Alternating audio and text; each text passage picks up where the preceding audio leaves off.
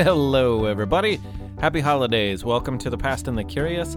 This is just a short episode. We'll call it a Past and the Curious holiday short, um, because we just have a funny story that we want to tell you about the Christmas pickle. So rather than listen to all of this and all the rigmarole, and let's just get started, huh?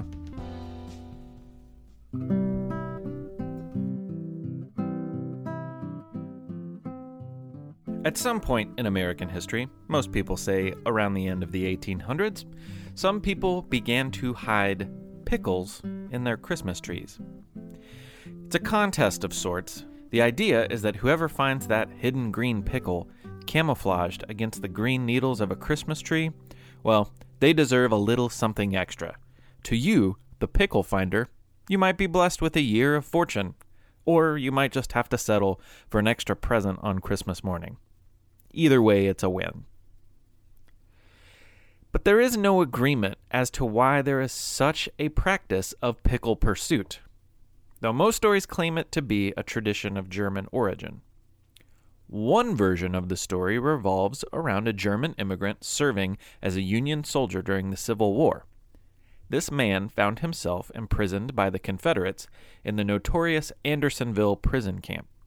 Now, quite factually, the Andersonville prison camp was awful. Prisoners were woefully undersupplied, and conditions were atrocious. So it's not a stretch to believe that if this man is real, he probably was starving.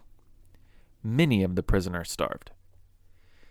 But this particular man begged his guard for something, anything to eat. He said he'd even settle for something as meager as a pickle.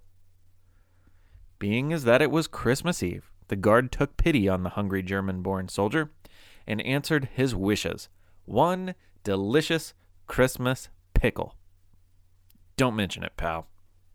Now, for all this hungry German knew, this could have been his last meal, so he savored each garlicky, salty bite. But soon he discovered that he had found the strength to survive in that green gherkin. At war's end, when he finally made it back to his family in Pennsylvania, he began the tradition of hiding a pickle in the Christmas tree for his children to scour. You could say it might have been a way for him to remember that fateful time in his life, or it could have been a way to pay tribute to that guard's kindness, if you want to call it that.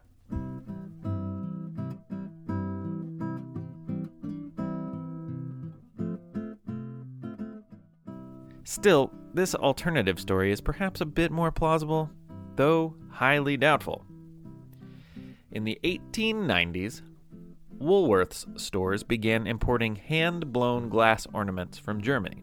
Now, if you're unfamiliar, Woolworth's was once one of the most common stores in the United States and was visited and shopped by millions of Americans. Now, these glass ornaments that they sold to American consumers were shaped as fruits and vegetables. They were very well made and very desirable at the time. There were oranges and apples and bananas and grapes and tomatoes and squash. Well, they were desirable, except for one. It seems no one wanted the pickle-shaped ornaments. That makes sense, right? Who would decorate a Christmas tree with a pickle ornament? So, the brass at Woolworth's found themselves looking at a tremendous amount of unsold glass pickle ornaments. And they realized what they had to do. Convince Americans that they did want pickles hanging from their Christmas trees. So someone with a marketing mind and an indifference towards the truth made up a story to go along with the pickles. It was an age-old German custom to hide a pickle in the tree for one lucky family member to find. Perhaps it was the power of old-world charm, or, more likely, our simple and ever-present desire to want the chance at just one more present. In any case, the pickle sold, and when next Christmas rolled around, they ordered more. Now, is this true? Probably not. There's no clear origin story for the Christmas pickle practice. In any case, most sources agree that it is not a tradition ever practiced in Germany. It exists only in America, yet we call it a German tradition. Was it a German immigrant in the Civil War? Was it a Woolworth's marketing campaign? Was it something else entirely? We don't know, but we still like it, because pickles are funny. Do you have a pickle tradition? Because this wasn't the only Christmas pickle tradition we found in our research. Our imagination was captured by a recipe for something called red cinnamon Christmas pickles. Here's the basics. Normal pickle stuff, cucumbers, vinegar, water. But instead of dill and salt, you use a ton of sugar, a handful of cinnamon sticks, and a bunch of dissolved cinnamon red hot candies to make the brine. You can it to let the pickling process do its magic, and then, ostensibly, at some point, you eat and enjoy.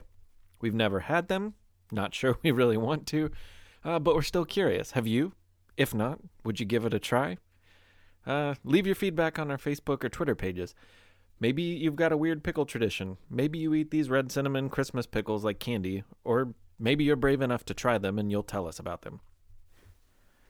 And one last thing before we get to the music. Um, we figure if you're listening, you or someone in your life probably loves history a lot. Uh, so we humbly offer our holiday gift pick for twenty sixteen. Uh, we love presidential history. We love cool design. And we love independent businesses. So I encourage you to check out the San Diego-based company, Old News Company. Uh, these two ladies make really, really awesome t-shirts. They all have uh, any number of presidential faces, just one face right there in the middle, uh, all throughout history. They look awesome. They're available in a bunch of different colors, a bunch of different designs. Um, they're made in the U S A, and they're perfect for the history lover of any age. They actually have kid sizes, too. So I encourage you to check them out at old news co dot com. That's O L D N E W S C O dot com. Uh, we'll put a link up on our social media. Uh, and if you want to get me one, um, I'd like the Abraham Lincoln shirt in red, probably size large. So uh, I'll wait by my mailbox for that. Um, again, thank you for listening to the Past and the Curious. Follow us on Instagram, Facebook, Twitter. Leave a review on iTunes and Stitcher. And please tell somebody. We've got a new episode coming up, a full episode coming up soon. You'll see another one this month. Um, now, before we leave you, the music this week is a fun version of Dance of the Sugar Plum Fairies from the Nutcracker. You'll recognize it, but you won't recognize this version of it. Um, it's performed by Squeeze-bot.